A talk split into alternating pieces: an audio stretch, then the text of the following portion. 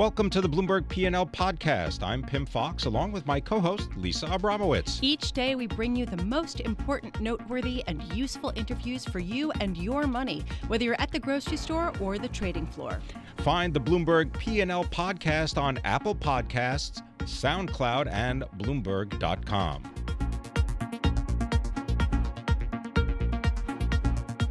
I'm so pleased to have our next guest, someone who I've been speaking with for years, uh, but who now has a beard, so is completely different. Matt Tucker, head of iShares uh, America's fixed income strategy at BlackRock, the first portfolio manager for a fixed income ETF.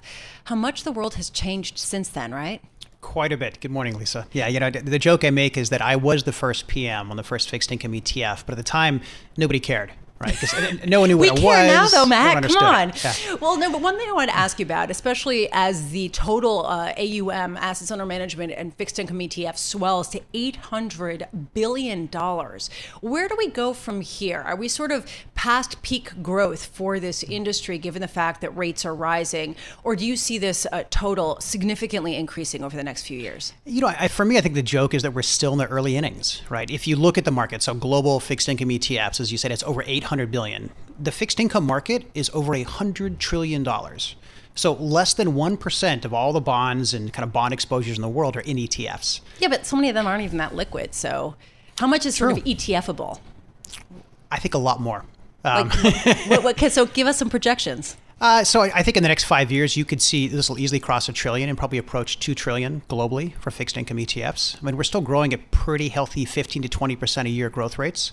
Um, things like so, I think you have to look at a couple different trends. So one is you're just seeing more adoption of ETFs as a way to invest in fixed income markets, right? They do a lot of things that you can do. You can do with an ETF you can't do with a mutual fund or a bond, right? But at the same time, you do have kind of these shorter term periods where you have like rising rates that might cause some pullback in fixed income, but that doesn't diminish the overall trend, right? I mean, go back to 2013 the Fed went had the taper tantrum, rates went up. People pulled money out of fixed income ETFs money came out, but they went back in in 14, 15, 16, 17. So eh, you're going to have these short term pullbacks, but long term, I mean, the trend is still, I think you're going to still see adoption because there's still so many investors discovering bond ETFs. So where's the biggest opportunity? Where's the biggest growth going to come from? So I think the biggest growth is this move towards model portfolios that's happening in the wealth space, right? So so many oh, wealth mean, managers. You mean uh, smart smart beta? Well, not even smart beta. So if, to put that aside, I'll, I'll, i think that is a growth area. But if you put that aside and just uh-huh. say kind of bread and butter, how investors invest today is changing. So it used to be that a portfolio manager, say at a say called a financial advisor, would go buy a couple active funds and say, okay, that's my bond allocation. Now they're saying, you know what, I can use ETFs to actually build my own exposure right. at the client level. So every individual investor can have a customized fixed income portfolio. That trend is still growing. I think there'll be a ton more adoption of bond ETFs around that trend. All right. So uh, certainly there has been a lot of growth in government bonds. Certainly there's been uh, quite a bit of uh, growth in corporate bonds. But when it comes to the riskier debt, high yield mm-hmm. bond ETFs, for example, the assets have kind of stagnated, it seems like recently. There's been sort of a, a, leveling off, and even as volumes increase and institutions use it more, it kind of has, seems to have reached a saturation point. Do you think that that's the case? Do you think that they're sort of done growing? I'm not sure they're done growing forever. I think at this part of the cycle, though, if you kind of look at who's using them right now, you have a lot of institutions, as you mentioned, using high yield ETFs. The liquidity is very strong. Um, there, there's kind of enough float out there to kind of support the liquidity that's out there. I think if you had a period where investors started to allocate more to high yield as an asset class, you'd see it grow. But honestly, where spreads are right now and we are in the cycle, you're just not seeing a lot of investor demand and appetite for high yield. Um, different part of the cycle that changes. I think they grow, but I think at this point, it, it's hard to imagine it would grow, right? Okay. Just like you're not seeing growth in high yield mutual funds or other high yield vehicles. So, Matt, what do you think of Bitcoin ETFs? we don't have any yet. Um, I mean, Bitcoin's got a whole other problem in that no one's quite sure if it's a security or not, right? And so, kind of until you define it if it's a security, it's hard to actually put it into something else, which is a security. So, I think the regulators have a lot of work to do to kind of figure that out and figure out how to legally treat Bitcoin. But once you actually have it established and the rules are established, sure, I could see it making its way into an ETF as long as it was eligible. Well, just talking about that, I'm wondering with some of the derivatives that have been used in ETFs, I'm thinking of an ETF uh, complex that has credit default swaps as the backing. It's just sort of a derivative of a derivative. Does that start mm-hmm. to get you nervous, or you know, with the right parameters and the right holdings, it's fine? I think as long as you structure and manage the risks appropriately, it can be fine, right? So as you can imagine, a I don't think I think there are actually in the market credit default swap, you know, backed ETFs. Yes. But as long as those are fully collateralized, there's not a lot of leverage. I think it can work. I think if you start getting into layers of leverage, I think that's the lesson of 10 years ago, right? That's when you start to create these structures that can unwind quickly in a crisis. But fully collateralized, fully backed, whether you hold a bond or a derivative, it shouldn't matter much, actually. Are there bad actors in the ETF world that are doing things that you think are imprudent? That's always a tough question. Um, I like to I like to make your life difficult. I, I, think there are more and more actors in this space, right? So, so I sit in a seat to your point where I've been doing this for more than 16 years now, right? So I, I, take kind of a long lens on this, where I think there are very good providers who put out very good products, where they understand the risks and how to list like them and how to reach investors. like right? BlackRock, for example. Not to make this a commercial, but yeah. So I feel like we under, we've been doing this so long, we understand this and understand how to do it. As you get so new players the in the actor? market, I, you can't name names, but but I think you could. firms that don't really understand the underlying, don't understand how to create funds. I, I think there's risk, like any industry, right? You get more players in. But but what kind of reputational risk is there to you and to your firm given the fact that there are more players, some with less perhaps prudent standards? Um, I, I mean, it's something that we definitely think about and talk about, right? This this idea that if there was a bad actor who made some big mistake, there could be some taint to the ETF industry. That's kind of a tail risk that every industry has, right? But I, I think that the forces pushing the growth of ETFs are strong enough that the industry would weather any such event. I'm not really concerned about as a long term risk, but as a short term pullback or cause for concern or an area where you might have to educate more, yeah, I mean, there could be something. If you look at levered and inverse funds, classic example, right? They've gone through some periods where they've had a lot of scrutiny from regulators, from investors, and when that's happened, we've gone out and done a lot of education to help people understand, like, these are what these securities are, this is how they operate, these are the risks you should worry about, and as long as we keep doing that and educating the market, I think we're fine. Matt Tucker, so good to see you. Great to see you. I like the beard. It Thank works you. on you. Matt Tucker is the head of iShares Americas for fixed income strategy at BlackRock.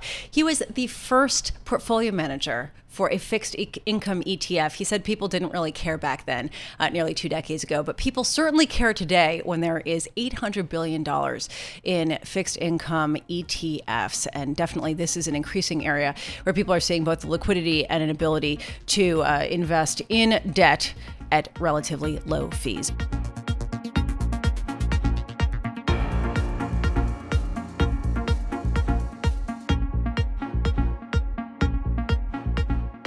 All focus today on marijuana, in particular Tilray, the Canadian cannabis company that has surged 400% in just months and is now more valuable than American Air, Clorox, and CBS. So, who's hearing ka-ching? Perhaps it's Sam Masucci. He joins us now. He's founder and chief executive officer of ETF Managers Group in Summit, New Jersey. Sam, thank you so much for being with us. You have an exchange traded fund that invests in marijuana companies. How has it benefited from the recent popularity of all things marijuana? Well, the fund, which was launched, by the way, at uh, the end of December last year with seven million, is now over six hundred million in assets. Uh, we added thirty million uh, in uh, you know since August thirteenth. Um, it had a record high yesterday, and we're up sixty percent to mid August. So all of this positive news, whether it's related to uh, Tilray, uh, the recent Canopy growth uh, transaction, um, you know, growing global acceptance of marijuana is really helping the fund and investors in the fund. How concerned are you about deploying that cash? Because there's sort of a limited number of candidates here to receive it, certainly in the public market, yeah? There are. I mean, currently the fund has 34 holdings across the globe.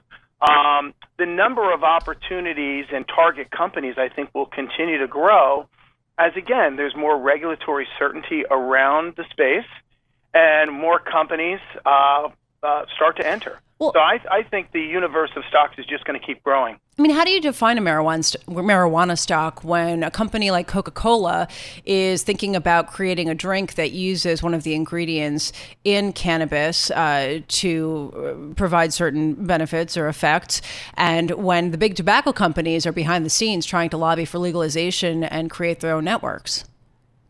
So what we do is we, um, and by the way, this is an index-based fund. The index is produced by Prime Indexes, and we manage the portfolio to match the index. But the index is actually split up between pure marijuana plays as well as companies that are becoming very involved, but it's not their core business. I think Scotts Miracle-Gro, which is one of our holdings, is, is a good example of that. Philip Morris is another. So it is unique in that it is a pure play. It does offer access to companies that are not um, only in the, the cannabis space, as I said, in like a Scotts or a, uh, uh, uh, you know, some of these other funds, Philip Morris. But it does offer this kind of access that benefits from the growth in this space, investor demand, and certainty around regulations.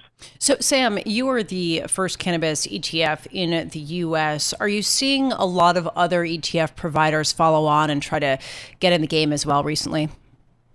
Um, I, am not. I mean, we're the only pure play in the U.S. Um, there is a pure play in Canada. Um, we have the benefit of having first mover advantage, as 71% of all of our funds are first mover. Um, and so this is a very uh, first mover driven business, ETFs, thematic ETFs in particular. How concern- so it's not to say that others might not get involved, but yeah. You know we have that space. How concerned are you that this is just a passing fad? That this sort of is a rolling ball of money that will roll out of the cannabis space as we get more certainty around regulations and get a clearer sense of the winners and losers here? Um, I don't think it is. I think it is an industry and really within its infancy. And again, around the globe, people are learning more about the medicinal properties. Uh, it's being used for things like the treatment of children's epileptic seizures, Crohn's disease. It's weaning people off of opioids. So certainly the medicinal side of it will continue to grow as we better understand the science and the benefits. One thing I don't understand though is that's not where the real growth opportunity comes from, right? I mean, the real growth here could be from recreational use where it puts the cannabis industry on par with the alcohol industry or the uh, tobacco industry, correct? Well, I th- well, I, I, I don't know that I agree with that. I think there's there there is two prong growth, which is a benefit to investing in this space. Sure, there is the recreational side. There's less acceptance of recreational, certainly within the U.S. and globally, than medicinal. But there are very large companies doing some tremendous work in the medicinal space, all benefiting from marijuana, particularly the CBD components of the cannabis plant. So no, I think you're going to see a lot of growth both in both sections, which benefits the fund either way.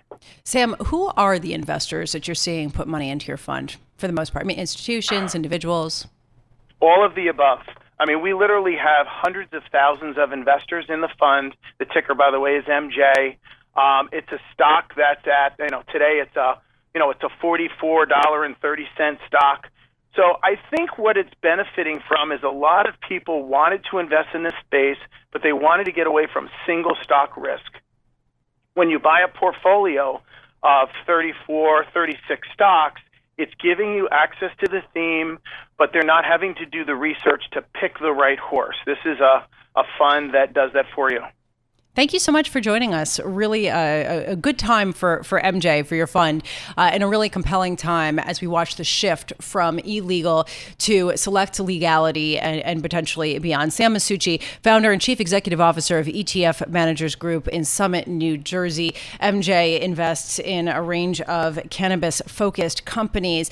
Uh, and it's just interesting to see just how much these stocks have absolutely skyrocketed uh, this year. MJ up nearly 37% year to date. Tilray, of course, uh, is rocketing past some of the 100 year old companies that are mainstays in the broader U.S. equity indices.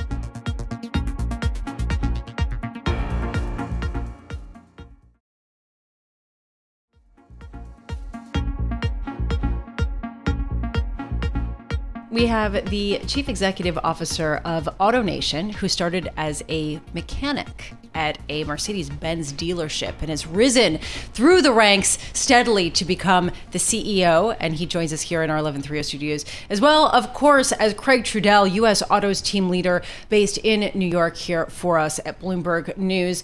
Mike, thank you so much for being with us. Mike Jackson, uh, executive chairman of AutoNation, the announcement today that you are going to retire as CEO and help find the next leader. Was this decision hard for you to do? No, I've been thinking about it for uh, some years. Uh, the company's in a great position, so it, it, there's a, a good window uh, for a transition. And uh, next year, I'll be 70 years old and will have been CEO then for 20 years. So we're sort of like breaking the rule of 90. Uh, and and so I think it's uh, the right moment to kick off uh, a transition to an exciting new CEO. And um, the board's taking uh, responsibility for the recruitment and selection of the next CEO. I'm sure it'll be an outstanding, exciting, vibrant uh, leader to join AutoNation.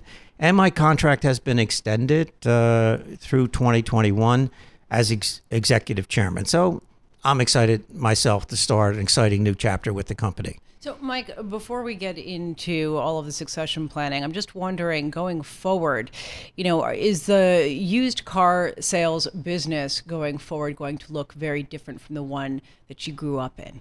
Oh, there's no question. It's uh, very different, and we've had a part in changing it. We've branded the company AutoNation uh, coast to coast, and we've moved to one price in all our pre owned operations across uh, the company, and our customers absolutely love it. It's how they want to buy cars. It's and and our associates love uh, eliminating all the negotiation and haggle and be able to do it Yeah. much quicker. So if I look at our second quarter for pre-owned, uh, we're in that wonderful quadrant where we have higher volumes at higher gross margins. Yeah, Craig, come on in here. Yeah, and, and it's hard to talk about uh, all the change on the used car side without talking as well about all of the, the changes on uh, on the sorry on the used car side without cha- changes on the new side. Uh, and maybe the the biggest story in that respect uh, for some years now uh, has been Tesla for a lot of people, and this idea that can the the automaker uh, sort of circumvent the franchise model that we've come to know in the U.S. How is that going for Tesla at this point, in your view? Well, how how is it going for Tesla? Period. I mean, I have to. You have to tip your hat. Uh, the product is is good uh, for uh, a luxury all electric vehicle, and they were there first, and they've built a brand that almost has a cult following. Uh, they've never been able to mon- make money doing that, and their capital structure is absolutely scary. So the sustainability and viability is very much open to question. Now, as far as their distribution model, it's not what I would have chosen, but this is America. I believe in free enterprise. If that's how they want to do it, uh, fine. I would observe that the rest of us have electric vehicles coming in big numbers over the next several years. Um, Audi just launched its e-tron yesterday in San Francisco. It's absolutely sensational. So these are very compelling electric vehicles, and for the first time, on top of everything else, Tesla is going to have real competition. Well, and, and Elon Musk said that he was in production hell last year. He recently said he's in deliveries hell. Is that a hell that could have been avoided had he not sort of snubbed Yeah. his nose at the, the franchise dealer Well, model? Greg, I said this years ago. I said if for a boutique model, what he's doing is fine. As soon as he wants to do volume, Yeah. it's going to be an issue. well, here we are. We're now at the issue. It is hell. And, um, you know, all you have to do is see these Model 3s sitting all over California. And, um, yeah, So, Mike, I, I do want to get your your thoughts. Uh, the AutoNation shares are down quite a bit this year, but down about 15%. There's been a lot of concern raised about how we've reached uh, peak autos and we've turned the corner and we're starting to see some wobbly sales. What's your view there? And do you think that it's going to be a rocky road forward for the uh, entire auto industry? Well, I was uh, always very frank that um I think I said it coming out of the auto show in 2016, something like that, that um, uh, auto new vehicle sales are not going to climb forever uh, and that they're going to level off somewhere in the high 16 million units. And that's exactly what's happened. Uh, there's been a very major shift, though, towards trucks, which I think is permanent. In the month of August, 70% of the mix was uh, as vehicles defined as trucks, Really? which are you think it's permanent? I think it's permanent. Even with the concerns about at some point we're going to talk about gas consumption again?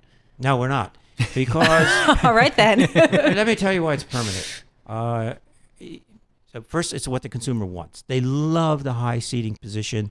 They they love the utility and they love the panache that comes with the design. Step two, the fuel economy of these vehicles compared to to ten years ago has doubled. We have small SUVs that are as more fuel efficient than a sedan. It's absolutely amazing. We have pickup trucks that get 30 miles to a gallon on the highway. So And then you combine it to the fact that uh, gasoline prices are very reasonable, adjusted for inflation, just under $3 a gallon. And America is producing its own petroleum again. We're up to 10 million barrels a day with fracking, and it's sustainable. So, what's going to happen to get the American consumer out of this truck? It would take five, six, seven dollars a gallon gasoline to, to, to push them back into sedans. I don't see it happening. So that means um, uh, overall, yeah, um, uh, it's leveled off, but at a very nice place. All right. Craig, just real quick here, I'd love to get your perspective. Do you ever see a world, do people who you talk to see a world in which the ride sharing industry overtakes the car ownership industry? Is that going to upset the model here? I think it's really hard to see that in most of America. And I, I think one of the things that Mike I've, I've heard Mike talk about is is that being really a, a model that is applicable and, and useful in the cities, but so much of America, so much so much of the American car buyers are the folks in rural areas where Lyft and Uber and, and the like just have not scaled and are going to have some real trouble uh, scaling in any meaningful way. And we've seen these companies make a lot of noise in cities and, and maybe pick off some buyers on the margin here and there. Uh, but uh, you know, we're we're quite a few years into these companies being around, Yeah. and we're still selling you know 16, 7 million Yeah, a and year. look at who they're re- uh, who they're disrupting: taxis, Yeah. buses, subways, uh, rental cars. So, so the shared market is being disrupted by a shared business, Yes. and it really hasn't touched the personal use market. Unfortunately, we have to leave it there. Thank you so much for being here. Congratulations on an amazing tenure, uh, rising from being a mechanic to the CEO. Mike Jackson, Executive Chairman of AutoNation, also chair at the Atlanta Fed. Uh, he joins us here in 1130 Studios. Also, our thanks to Craig Trudell, U.S. Autos team leader for Bloomberg News in New York.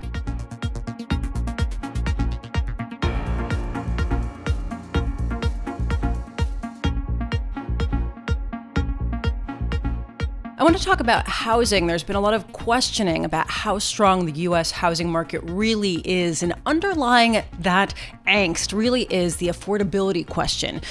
Can Americans afford to own homes? Can they afford the American dream? And joining us now to talk about that is Danielle Hale, chief economist for Realtor.com. Danielle, thank you so much for being here.